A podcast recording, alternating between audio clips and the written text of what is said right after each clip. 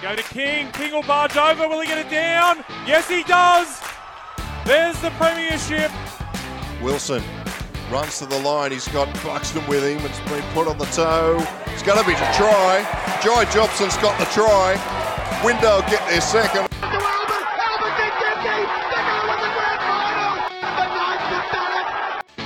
You're listening to League Castle, Newcastle Hunters Home Rugby League.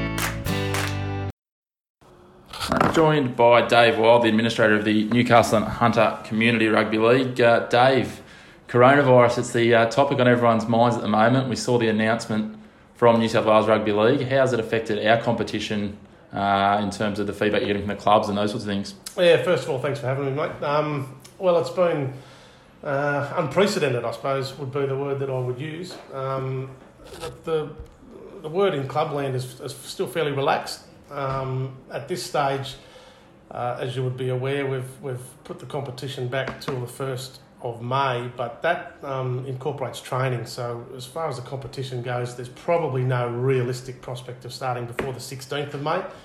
Uh, that would still give us, uh, and I'm talking the Newcastle Hunter Rugby League at the moment rather than competitions generally, but um, that would still give us a 14 round comp plus semis, plus four weeks of semis, pushing us back a week. That's probably best case scenario, and um, that has not been ratified by anyone as yet. That's probably just my own personal thoughts. Um, so, yeah, we'll see what happens over the coming month and, and, and go from there. We're dictated to by the league, as in the New South Wales Rugby League, who are then dictated to by the federal government. So, um, so the ball's well and truly out of our court. We've just got to wait and see what happens.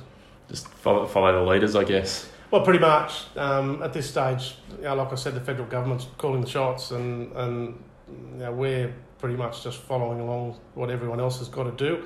Probably disregarding the NRL and the AFL, who who are playing, but they're playing under extraneous circumstances which aren't really available to us. So.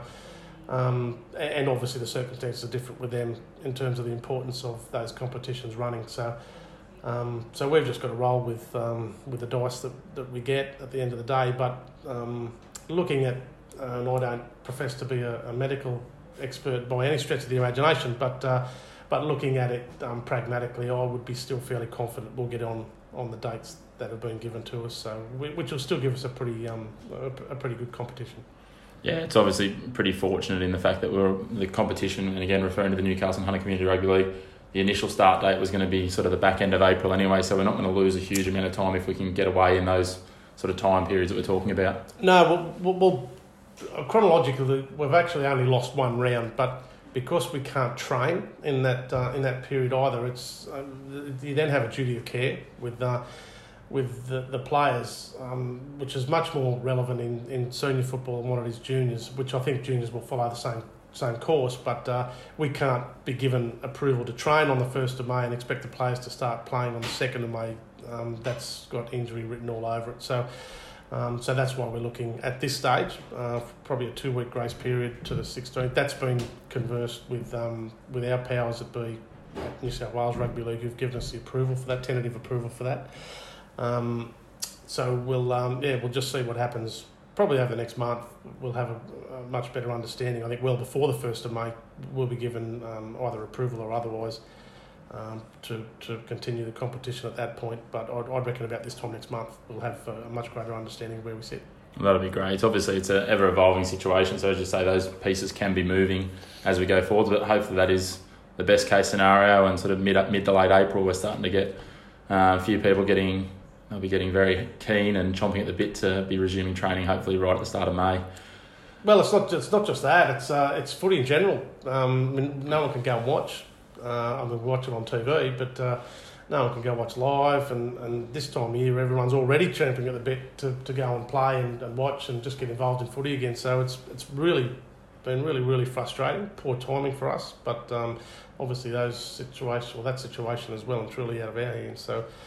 Um, we've just got to do the best that we can to um, to get it in as uh, structured and, and as extensive a competition as we can this year, and um, and we'll look at a couple of other things too. And, and this hasn't been canvassed universally, but um, but you know, the, the, the committee and, and myself and probably the New South Wales Rugby League are looking at other alternatives too in terms of um, maybe our own little stimulus package or, or something similar that we might be able to assist the clubs with if, if it gets to the point where um, where there is a, a significantly shortened competition. Um, obviously, a competition of this nature, um, clubs rely because they're smaller. Clubs rely on um, on alcohol takings, on, on on canteen takings on a weekly basis. It's not like a um, a big organisation where they've got big budgets. So we're very um, aware of that, and uh, and if if push comes to shove, and, and there needs to be some sort of um, um, assistance given, then then we'll certainly look at that.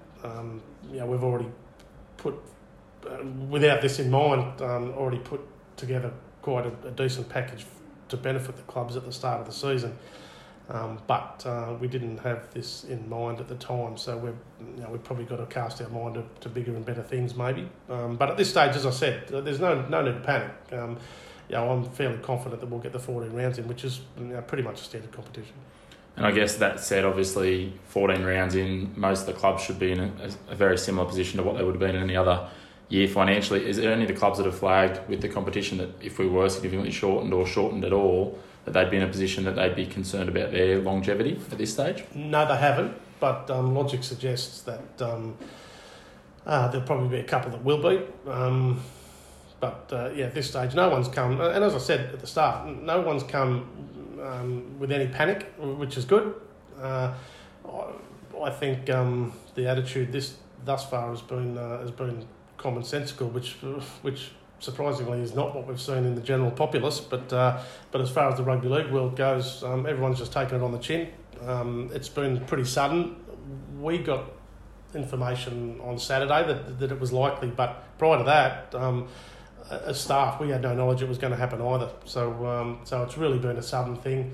Uh, I mean, I was down at Moree Breen on Saturday with our country championship side, both of whom made it through to the semi-finals, and, and now, yeah, we're all celebratory after the games, and and then um, it looks the distinct possibilities those those sides might not even play those semi-finals. So, uh, which which on on that front is disappointing, but um, but at the same time, um, it shows the suddenness of of exactly how it's come about. Um, literally, that's only six days ago. So uh, the, the world's changed a lot in the last six days.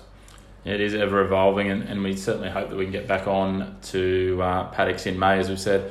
I guess just to wrap it up, um, one of the common questions we've seen, and I know you've been asked by a few clubs too, um, the edict from New South Wales that's been passed down is that there is no basically playing, training, any other events um, I know a lot of teams are sort of saying what will happen if they do train. Essentially, the big risk there is non-insurance around injuries and things for players as well. Yeah, that's right. And and look, I'm not, um, and I don't want this in any way to sound like I'm condoning, but I'm also not naive enough to think that blokes aren't going to turn up at a park and uh, and and kick a ball around.